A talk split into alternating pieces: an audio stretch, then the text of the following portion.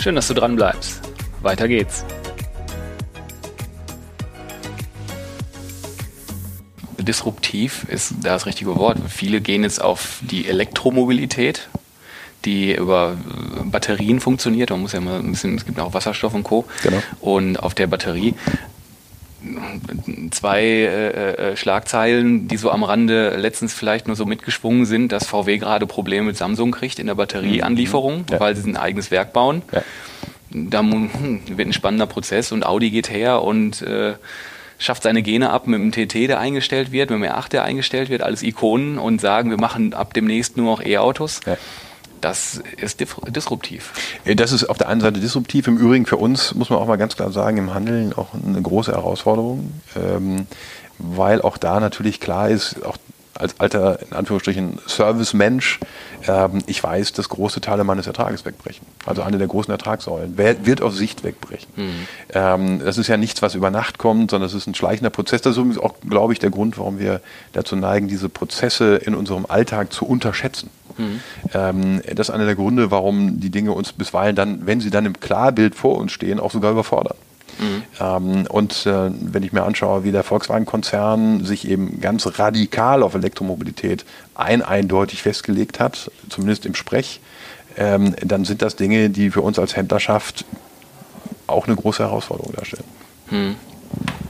Ja, ist schon wirklich ein spannendes Feld, weil mh, jetzt haben wir so ein bisschen aus der, aus der Handelsdenke gesprochen. Wir haben da draußen ganz viele Menschen, die irgendwie äh, jetzt so eine Wahrnehmung kriegen, was jetzt auch immer im Detail kommen mag, aber die Mobilität verändert sich. Ne? Ja, genau. Es ist, am Ende läuft es zunehmend auf äh, Mobilität as a Service raus. Äh, als alter Ostwestfale, der auf dem Land groß geworden ist, war Mobilität immer eine Kaufmobilität. Also viele der Kunden, die damals äh, bei uns auch äh, Fahrzeuge gekauft haben, waren Eigentümer dieses Fahrzeuges, weil es damals in den 70er, 80ern, 90ern total normal war, das Geld, was man über hatte, im Zweifel in Mobilität äh, bzw. in ein Auto zu investieren. Wenn ich heute ähm, in mal urbanen Maßstäben denke, und das ist dann eher Berlin als das Ruhrgebiet oder es ist eher Shanghai als äh, Hamburg, dann haben wir äh, auf der Welt Metropolen von 30, 40 Millionen Einwohnern, die wir so in Deutschland in dem Maße natürlich gar nicht kennen oder in Europa nicht kennen, äh, wo eben klar ist, äh, Mobilität muss ganz anders funktionieren. Und ich sehe es an mir selber, wenn ich in einer Großstadt wie, also Großstadt in Anführungsstrichen jetzt wie Berlin bin, äh, nutze ich den ÖPNV, nutze ich ganz selbstverständlich irgendwann Taxen, nutze ich ein viel an Mobilität und lasse nach Ja. Möglichkeit mein eigenes Auto stehen. Ja, das wird mir auch gerade, wo äh, sagst, ja, in einer anderen Stadt bin ich sofort irgendwie Ja. mal gucken, wie ich mich von A nach B äh, bewegen kann. Genau. Ja, und ich glaube, dass das genau der, der Umschwenk ist. Ähm, wenn ich, meine Tochter ist 15, mein Sohn ist 12, wenn ich sehe, wie ähm, sehr Verbundenheit über ein digitales Endgerät, äh, ein Mobile Device relevant geworden ist. Und wie sich darüber äh, Mobilität über ähm, konkrete Anbieter, erstmal App-Anbieter dann eben entsprechend darstellt und wie nahtlos darüber eben auch Sprung A, B, C möglich ist, den im Übrigen die Deutsche Bahn ja auch schon mit anbietet. Ähm, und der Verbund von Verkehrsträgern eben gerade in, in urbanen und wirklich urbanen und großurbanen Umfeldern äh, normal ist, dann muss ich sagen, okay, darauf sind wir, bin ich als jemand, der äh, aus einer völlig anderen Denke kommt, erstmal nicht vorbereitet. Wir sind erstmal klassisch Händler. Hm. Ja, spannend. Ich hatte gerade, wo du das, äh, dass man das so als ein Service ansieht, musste ich spontan an äh, Software, Ja. as a Service Ja, denken, klar. ne? SaaS. Ja, genau. Eigentlich ist es dann MAS, Ja, ne, wenn man genau. so will. Und ähm, es gibt ein es gibt ein Projekt, jetzt komme ich, das kommt irgendwo aus Nordeuropa. Ich weiß nicht mehr, ob es Norwegen oder Schweden war, wo es eine äh, App gibt, wo du sagst, wo du bist, also die weiß, wo du bist, Mhm. und dann sagst du, möchtest da und dahin, und dann rechnet dir die den schnellsten Weg, Mhm. nicht nur mit den äh, Öffis, sondern äh, unter anderem bau da noch ein Taxi ein, Mhm. da steht ein E-Roller und äh, für die letzten Meter, da steht noch ein äh, Mietwagen. Und äh, leitet dich dann unabhängig von wem auch immer, Ja. zack da durch. Und das äh, versuchen die gerade auf Berlin auszurollen. Genau. Also und das ist die eine, Entwickler sind die in kommen, Berlin. äh, genau, die kommen aus Dänemark. Die, Aus äh, Dänemark. Das ist eine, die, das Okay. ist eine Kopenhagener Entwicklung. Ähm, äh, ist das richtig? Nee, stimmt gar nicht. Die kommen sogar aus ähm, ähm, ähm, den Ländern nebendran, Litauen, Estland. Ähm, okay. Lettland. Ähm, und wir kommen aus diesem Umfeld in der Tat und das ähm, ist ganz spannend, weil das schon in Kopenhagen funktioniert und die versuchen es gerade in, in, in genau. Berlin jetzt umzusetzen.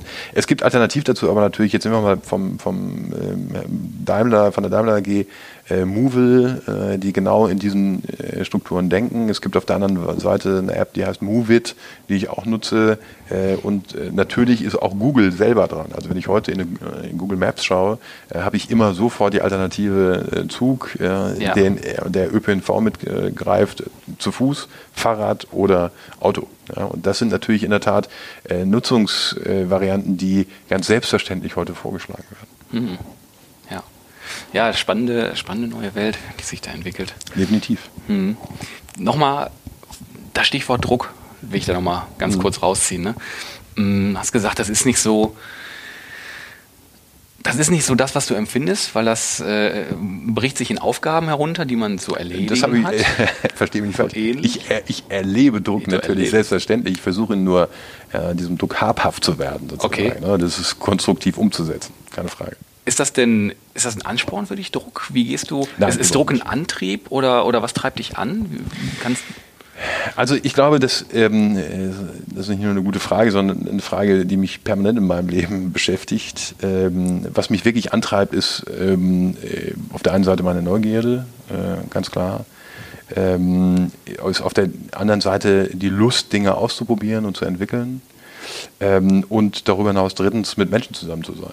Ich, ähm, ich liebe es, wenn ein gemeinsamer Plan, eine gemeinsame Idee sich irgendwann konkretisiert und realisiert. Mhm. Und das ist ein total schönes Gefühl. Und dieses Gefühl will ich erleben. Ja? Und dieses Gefühl mhm. von Gemeinschaft, was in irgendeiner Form dann auch verstärkend auf Gemeinschaft wirkt. Egal ob im Team, im Freundeskreis, in sozialen Projekten, wo auch immer. Ähm, du erkennst eine Aufgabe und du hast Lust, sie gemeinsam mit anderen umzusetzen. Und das ist echt Motivation. Und das ist wirklich, ähm, das ist das, was ich will. Mhm. Im Neuromarketing, Limbic-Bereich eher so gelb, ne? Äh, auch. also das, das, erklärst du denn ja im Podcast, um was es da geht. Aber Ach, äh, ich habe äh, äh, Fragen. Ja, ja, genau. Das, das ist auch das ist, glaube ich, mal wert, einen, eigenen Podcast dazu zu machen. Aber ich bin auf der einen Seite gelb heißt ja im Prinzip im, im, ähm, ja, im kreativen Bereich, im, im Abenteuer, Abenteuer Herausforderung. Also, in der Tat äh, auch. Ich bin genauso sicherheitsbewusst und betont wie mhm. auf der anderen Seite auch ähm, äh, durchaus in Situationen dominant, was du eben auch sein musst, wenn du ein Projekt Projekt in Anführungsstrichen mal ab einem gewissen Punkt zu Ende führen willst. Mhm. Oder auch Entscheidungen zu treffen bereit bist. Oder mhm. wie auch immer. Das heißt, in der Tat, ich glaube, ich erlebe mich persönlich eher in Schwankungsbreiten. Und mhm. äh, das heißt, ich glaube von mir, dass es äh, mir entspricht, äh, auch Entscheidungen treffen zu können, auch Sicherheit zu akzeptieren. Spätestens, wenn du mhm. äh, Familie hast, wird dir klar, was das im, im, Kern bedeutet. Und auf der anderen Seite eben auch Kreativität, die mich anspornt. Mhm absolut. Wenn man, wenn man sich in dem Bereich äh, einarbeitet, Neuromarketing, Limbic System, kommt das vermeintlich so rüber, als müsste man Menschen immer genau eindimensional auf dieser Landkarte irgendwo verdrahten. Und da, wo ich mir das Thema so draufgetan habe, mich eingearbeitet habe, da hatte ich echt Probleme, bis ich irgendwann realisiert habe, nee, das ist, äh, das ist, es gibt verschiedene Situationen. Genau und äh, verschiedene Andockungspunkte. Ne? Genau. Genauso wie äh, wenn du nur als, als Abenteurer, als Unternehmer da äh, rumrennst, ja. Äh, du hast halt auch andere Anforderungen an dich, die genau. Äh, erfüllt sein müssen. Ne? Struktur, Sicherheit und Co. Der Mensch ist ein multidimensionales Objekt. Ja? Mhm. Also es ist, ähm, Objekt ist natürlich ein falscher Begriff an der Stelle, aber ähm, mhm. aus dem Limbic System herausgedacht. In der Tat ist das das, was uns Menschen ausmacht. Wir sind eben zunächst Mal, und das ist die Basis dafür, emotional. Wir sind ja. eben immer emotional zu 100 Prozent emotional. Und ähm, wir werden, äh, wir sind gut darin, uns im Nachhinein zu erklären, und zwar sachlich zu erklären über einen frontalen Hirnlappen, warum wir Entscheidungen getroffen haben.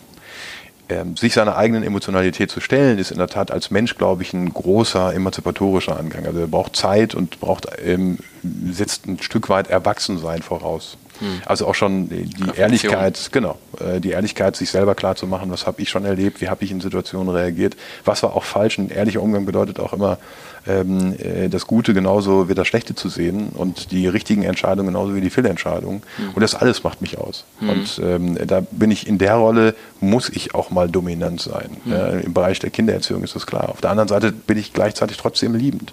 Und das ist kein Widerspruch, sondern selbstverständlich. Und ähm, ja. dafür ist es, ein, ist ein Limbic System einfach eine schöne Landkarte, in der man gut sich mal klar machen kann, wo man vielleicht zu welchem Zeitpunkt auch immer wie steht. Das ist eine Landkarte, nicht Genau. das Land selber. Ganz genau. Du hast das Projekt, was ich vorhin auch erwähnt habe in dem Intro, der Club Kohlenwäsche in Essen. Da äh, bist du aktiv, da macht ihr eine Menge, da steht in zwei Wochen auch äh, das jährliche Highlight an. Und äh, kannst du das in, in, in Kürze mal sagen, was ihr da macht und Ja. wie du da, wie, wie sich das entwickelt hat? Oder Ja, gerne. warum? Wir sind ähm, im, im positiven Sinne ein ganz klassischer Service-Club, englischer Prägung, wenn man so will. Also wir sind ähm, äh, 20 Kerle, machen, ähm, ich, ich selber hatte ähm, das Glück, bei einer, einer Service, bei einem Service-Club dabei zu sein, der nennt sich Roundtable. Da bin ich als relativ junger Mensch, zwischen 30 und 40, bist du da dabei. Ähm, bist, in Wirklichkeit trifft man sich als Kerle, aber äh, ohne die Frauen geht's nicht. Du bist nämlich in der Phase immer in einem äh, engen, in so einem Kreis, dann äh, nicht nur jemanden, du kennst jemanden, der sich beruflich verändert oder wo sich beruflich Dinge anstellen, sondern eben auch familiär, wo eben auch äh, Hochzeiten anstehen, wo auch ähm, Kinder kommen, wo Dinge sich entwickeln. Und gleichzeitig ähm, äh, entsteht daraus in der Tat ein Freundeskreis, der sich auch immer wieder vornimmt, lokal konkret an Kindern am Beispiel Serviceprojekte zu unterstützen. Also Projekte zu unterstützen, die es wert sind, ähm, die, die auf die Gemeinschaft einzahlen. Und mit dieser Erfahrung im, im Rücken ähm, war für mich ganz selbstverständlich hier in Essen, als ich dann hierher kam, konnte ich bei Roundtable noch ähm, sozusagen unterkommen, da war ich noch jung genug ähm, und ähm, äh, durfte dann auch irgendwann Präsident sein. Und ich wollte dieses, ähm, dieses Gemeinschaftsgefühl und dieses Leben mit anderen gemeinsam verlängern. Und so haben wir irgendwann einen, einen Club gegründet und haben uns dann vorgenommen, wir machen das sozusagen länger und wir wollen äh, als Gemeinschaft um Menschen wachsen, die noch nie bei Roundtable waren und trotzdem äh, lokal konkret helfen. Und daraus ist irgendwann der Club Kohlenwäsche entstanden. Für jemanden, der nicht aus dem Ruhrgebiet kommt, wie mich, war der Begriff erstmal Kohlenwäsche ein bisschen anrüchig, so nach dem Motto, da kann man ja auch die Kohle waschen. Aber in der Tat genauso ist es, weil unser Essen habe ich nicht einmal drüber nachgedacht, ja, ja, witzigerweise. Für mich als Ostwestfale war das ein schwieriger Angang, weil das klingt total äh, halbseiden, um es mal so zu sagen. Ähm, und äh, das Spannende daran ist in der Tat, dass der Ort ähm, äh, uns den Namen gegeben hat. Unser erstes Event fand nämlich auf Zollverein statt. Und ähm, im Besucherzentrum Zollverein, das ist die Kohlenwäsche. Und oben drüber ist ein wunderbarer Saal, Ja. äh, der Erich-Brust-Pavillon. Und ähm, in dem hat unser erstes Sterne-Dinner stattgefunden.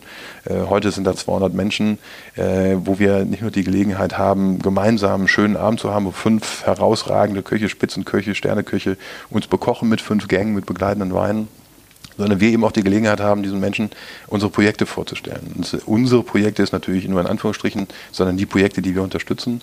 Und so unterstützen wir und sammeln wir Geld für diese Projekte. Ähm, und diese Projekte beziehen sich immer wieder auf Kompetenzen, auf die Kompetenzen der Kinder. Weil gerade im Ruhrgebiet und auch insbesondere in Essen ist gut zu erkennen, wie unterschiedlich Bildung verteilt ist.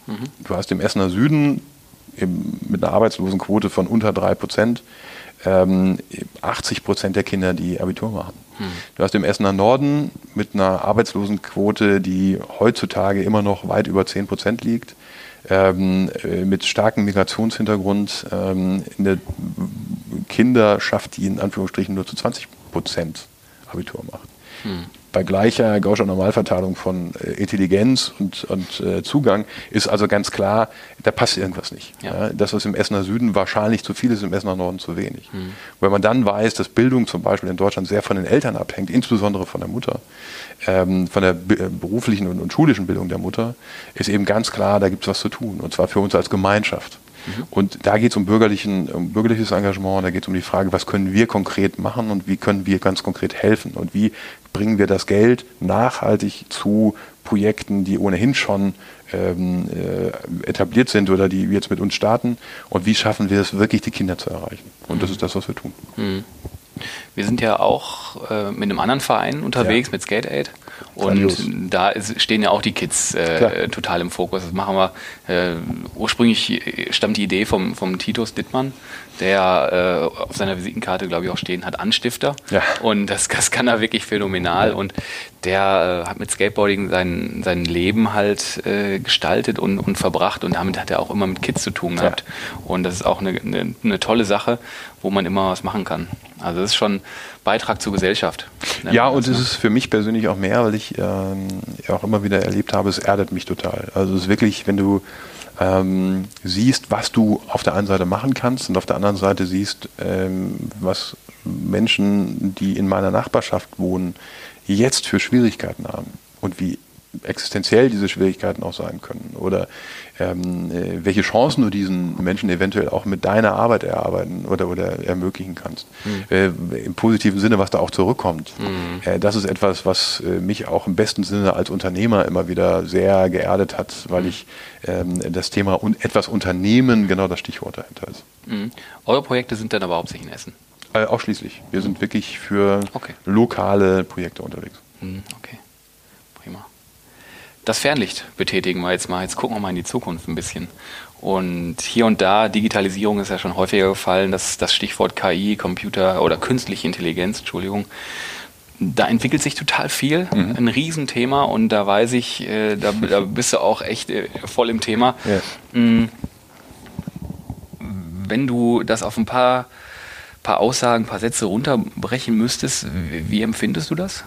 Als ähm, zusätzliches Instrument. Äh, KI hat den unglaublichen Charme, ähm, äh, in Wirklichkeit eine Null oder eine Eins zu sein. Mhm. Also ähm, stellst du die falsche Frage, kriegst du die falsche Antwort. Das ist so ein bisschen dieses Phänomen 42 äh, von ähm, äh, ja, Computerfragen, die man am besten nicht stellt. Mhm. Ähm, es ist ist ein riesen Learning. Mhm. Es ist ähm, die Chance, mit großen Datenmengen anders umzugehen. Es ist die Chance, ähm, Erkenntnisse zu generieren aus großen Daten, die man sonst nicht bekommt. Und es ist die Herausforderung, das System nicht über die eigentliche Frage zu stellen. Nicht zu glauben, dass KI alles kann, sondern das richtig einzuschätzen und daraus ähm, zu den richtigen Fragestellungen zu kommen. Und welche, welche Themen oder welche Trends ähm, beschäftigen dich jetzt am meisten? Wo, wo, folgst du am meisten, wenn du also, äh, aus? Ja. ja, also äh, in der Tat aus der, aus der Fragestellung der ähm, Kundenzentrierung heraus gedacht. Mhm. Also wenn, wenn das mein Ziel ist, ähm, ein kundenzentriertes Unternehmen zu schaffen oder Kundenzentrierung in Unternehmen äh, zu etablieren, ist in der Tat die Frage nach dem Verhaltensmustern von Menschen ganz entscheidend. Nach, der, ähm, nach dem Punkt an der Customer Journey, nach der Verclusterung, äh, nach äh, ganz brutal ähm, Conversion Rate Erhöhung. Also unter der Fragestellung, wie, wie schaffe ich mehr passgenauen äh, Content, der so relevant ist, dass er Menschen jetzt bewegt mhm. und äh, die Prozesse unterstützt. Und das ist das, was mich daran mhm. fasziniert auf der einen Seite, aber was auch gleichzeitig eine der größten Herausforderungen ist. Mhm. Ist jetzt auch sehr, sehr jobbezogen. Ja. Hast du ein Thema, was, äh, was dich am meisten persönlich interessiert, weil es einen, einen, direkten Einfluss auf dich hat oder irgendwas dein privates Leben vereinfacht oder irgendeine Option gibt, die es vorher nicht gab? Also in der Tat ist es so, dass ich mir, ähm, dass ich sehr fasziniert bin und sehr genau anschaue, was Google da macht. Mhm. Ähm, äh, Google, die irgendwann mit, einem, mit einer künstlichen Intelligenz überhaupt erstmal so weit gekommen sind, die sie wiederum gekauft haben von einem mhm. Startup-Unternehmen aus äh, London, das wiederum sehr international besetzt ist, ähm, die einen in der Tat neuronalen Ansatz gefunden haben, um mit, mit äh, Datenmengen umzugehen. Ähm, der Google Assistant ist etwas, was ähm, ich mir versuche äh, ziemlich genau anzuschauen, wie es funktioniert, weil das aus meiner Sicht ähm, technologisch revolutionär unterwegs ist und äh, mit einem unglaublichen Hebel für die Veränderung in unserer Gesellschaft ähm, und ebenso auch mit Mechanismen, die uns noch gar nicht klar sind. Äh, Google hat Zeit, Google äh, experimentiert extrem viel rum, die haben auch das Geld dafür. Äh, Google lässt sich im positiven Sinne auch Zeit und schaut sich äh, mal sehr genau Möglichkeiten Assistant an und äh, probiert viel aus. Und deswegen muss ich das aus meiner Sicht auf der einen Seite sehr ernst nehmen und auf der anderen Seite finde ich sehr faszinierend, was es kann. Mhm. Ja, und ähm, das ist sicherlich eines der, der großen Mopeds. Mhm. Ja, in, in, inzwischen kennen ja fast alle diesen äh, Friseuranruf ja. ne, vom genau. Assistant. In, in, Wiesbaden hatten direkt zwei Speaker, ja. hatten dieses Ding drin. Ne? Ja. So, ja, okay, hm, ist jetzt auch nicht mehr das Allerneueste. Und was du sagst, die, die trainieren das Ding ja irrsinnig. Und die haben halt nicht nur Zeit und Geld, sondern die haben auch noch äh, nicht Hunderttausende, aber Zehntausende von Leuten, die an dem Thema arbeiten. Speziell. Ja, genau. Und äh, genau das macht äh, die Konsequenz aus, mit der da entsprechend auch der, das Thema im Fokus steht. Äh, zumal eben genau wiederum künstliche Intelligenz genutzt wird, um eben im industriellen Maßstab Datenverarbeitung und Datenanalyse zu betreiben. Und darüber wird eben, äh, wird die Verrasterung sozusagen der Messpunkte wird immer feiner. Das heißt, der, der, mein digitaler Twin oder, oder Zwilling, der quasi entsteht, wird immer kopfschärfer. Ähm, das finde ich persönlich ähm, äh, extrem herausfordernd auf der einen Seite, auf der anderen Seite extrem spannend. Das ist also das Bild, was sich für mich über die letzten Jahre entwickelt hat, ist äh, so die Frage des Surfers. Äh? Also du kommst aus dem, du selber kommst ja aus dem Skateboarding. Äh, ich finde eben irgendwann vor ein paar Jahren haben meine Familie und ich das Thema Wellenreiten entdeckt. Und die Frage ist einfach, ähm, wenn du so eine Welle auf dich zukommen siehst, äh, wie stellst du dich zu der? Ja? Also willst, bist du noch allen Ernstes, äh, und der, den Punkt kann ich als alte Ostwestfale sagen, der Auffassung, äh, dass du die Welle aufhältst? Äh, oder äh, lässt du dich von ihr überrollen äh, und erlebst das schicksalhaft oder lernst du sie zu. genau, Waschmaschine. Was es im Übrigen auch schicksalhaft sein kann, keine Frage. Oder versuchst du, sie zu reiten? Mhm. Und dieses Versuchen äh, ist im, im, Wellenreiten immer angelegt. Das heißt, du wirst immer runterfallen oder irgendwann runterspringen. Das heißt, es ist immer klar. Und im Wellenreiten ist im Übrigen auch völlig klar, ohne darüber nachzudenken, dass er wieder rauspaddeln wird. Mhm. Ähm, am Ende ist das genau die Mentalität. Ich glaube, dass wir äh, große Wellen auf uns zukommen sehen, der äh, Veränderung, die im Übrigen auch ökologisch, ökologischer Natur ist. Die Frage ist, wie gehen wir damit um? Ich finde es total fatal, davor wegzuducken oder nicht hinzuschauen, sondern im Gegenteil ist auch als Chance zu erleben. Denn in der Tat, äh, so oft man beim Wellenreiten, und ich äh, verstehe mich nicht falsch, ich falle immer runter, bei 100 Prozent, und zwar auch sofort. Mhm. Äh, aber ich, ich liebe diesen Augenblick, ähm, dieses Erfasstwerden von der Energie der Welle, ja. äh, dieses, äh, die, die Chance, damit aufzusteigen oder ins Wasser zu fallen. Und alleine der Spaß, ins Wasser zu fallen, ist schon großartig. Und das ist für mich so Lebens, ein Lebensbild, wo ich merke, mhm. das ist genau das, ähm, was du mit dieser Technologie kommen äh, machen kannst, weil sie wird kommen, die ist da. Mhm. Ähm, China, über China haben wir noch nur an, am Rande gesprochen, aber die Chinesen arbeiten genauso konsequent an anderen Themen ähm, und auch aus einer industriellen Logik. Ähm, und das sind Dinge, die kann man nicht negieren. Die werden mhm. unser, in unmittelbarer Zeit auf unser Leben sehr großen Einfluss haben und äh, machen wir das Beste daraus. Mhm. Also Wellenreiten habe ich auch schon gemacht und probiert, aber nachdem ich einmal das gefallen bin und nicht wusste, wo das Brett ist ja. und dann mal meinem Fuß merkte, aber hängt das noch irgendwo und die nächste Welle kam ja. und mir bewusst wurde, kann nur da sein. Mhm. Und da war es auch. Mhm. Da habe ich das derart vor die Rübe gekriegt, mhm. dass ich, äh, äh, also das hätte auch äh, schief gehen können und seitdem bin, danach bin ich nie mehr rausgepallt, weil da habe ich nämlich drei Tage Suppe gegessen danach, weil ich nicht mehr kauen konnte. Äh, Tim, das verstehe ich total. Auf der anderen Seite ist das genau ein Bild für Business. Ja, also äh, auch in meinem Leben habe ich erlebt, wie es ist, wenn nach der ersten Welle die zweite sofort kommt, wenn du mhm. nicht darauf vorbereitet bist, nicht genug Luft in den Lungen hast mhm. und wenn dir dann so ein Business gegen den Kopf knallt. Mhm. Äh, das ist genau das Bild, was ich meine. Mhm. Ähm, äh, ein Stück weit muss man sich, glaube ich, frei, oder das Bild für mich ist daraus entstanden zu sagen, ich, wenn ich ehrlich bin, kann ich ganz, Themen, ganz viele Themen nicht beeinflussen. Wenn ich ehrlich bin als Unternehmer oder als Angestellter, kommen große Wellen auf uns zu oder sind auch über uns schon weggelaufen. Das hat jeder auf der anderen Seite der Search schon erlebt. Und die Frage ist, wie gehst du damit um? Und ähm, es ist in der Tat so, dass man sich ähm, mal was stößt, mal die Beine aufschlägt, mal äh, mit dem Fuß mächtig an einen Stein kommt, mhm. ähm, dass du vom Brett gefallen bist und äh, ich mir oder äh, Freunde oder wer auch immer sich die Hüfte oder was es auch immer ausgerenkt hat. Das geht nie ohne Blessuren ab. Mhm. Ähm, auf der anderen Seite ist so das Leben. Mhm. Ja, und so das unternehmerische Leben sowieso. Und es gibt ja vorher keine eine Garantie. Ja, mhm. Und ähm, auf der anderen Seite erlebst du eben auch Wellenreiter und auch das ist mhm. total schön, die in völligem Einverständnis sind mit dem, was sie umgibt, mit völliger äh, Gelassenheit in die Dinge gehen und auf der anderen Seite äh, auch im hohen Alter genau das noch tun. Und das mit, mhm. einer, äh, mit einem Lächeln im Gesicht. Und Ganz das ist genau. für mich der Anspruch. Ja, sehr schön. Ja, Stichworte Digitalisierung und äh, Computerintelligenz und sowas. Gibt es da Entwicklungen, die dir Sorgen machen? Oder überwiegen die Chancen?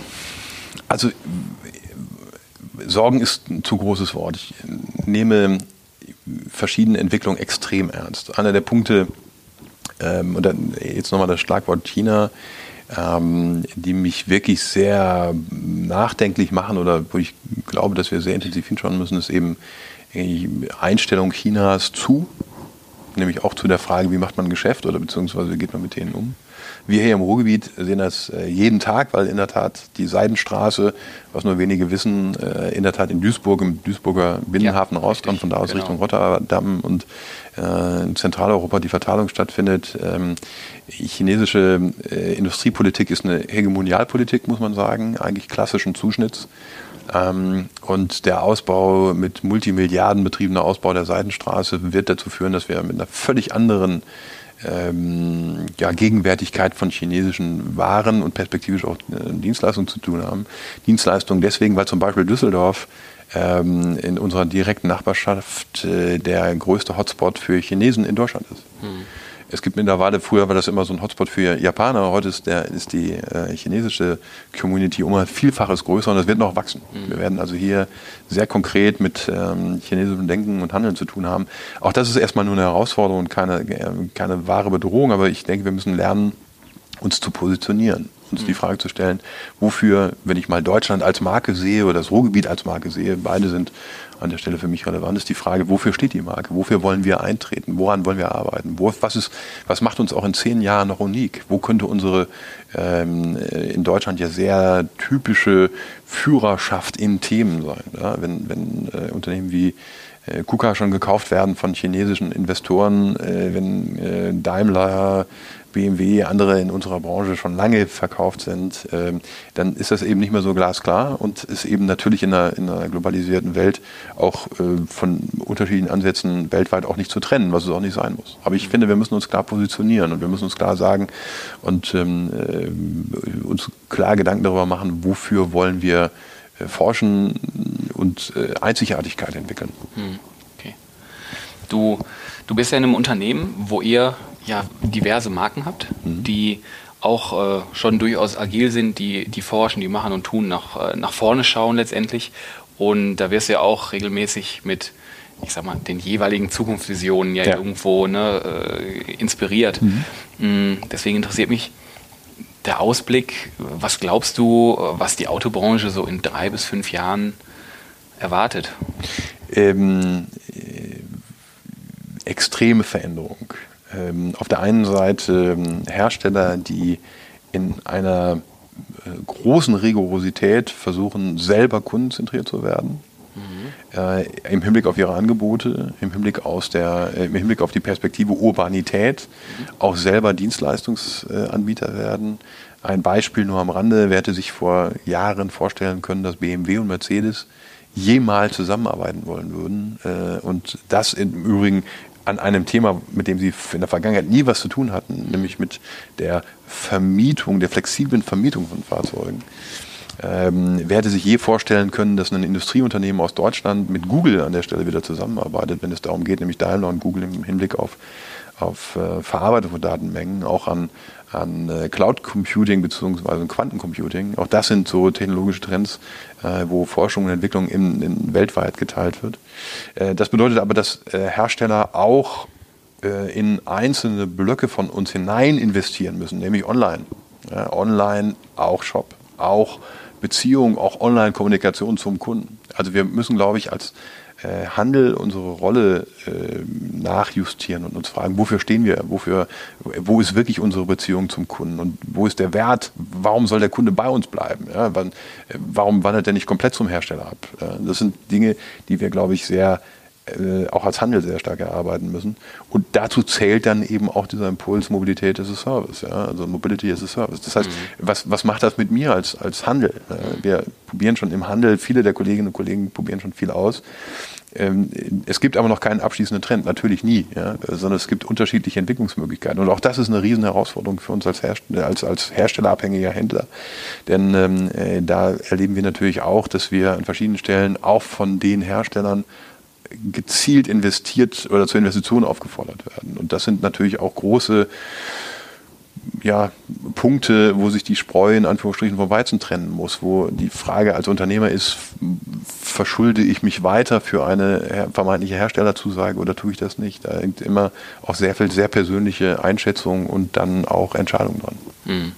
Ja, gerade mit Multimarke, die am besten hast du noch welche im Portfolio, ja. die äh, quasi die, dieselben Ziele verfolgen oder dieselben äh, Vermietabos oder was auch immer anbieten und dann stehst du da, ja, okay, dann äh, machen wir jetzt hier äh, Care bei Volvo und äh, das System von Mercedes und dann haben wir am besten noch einen und dann komplex.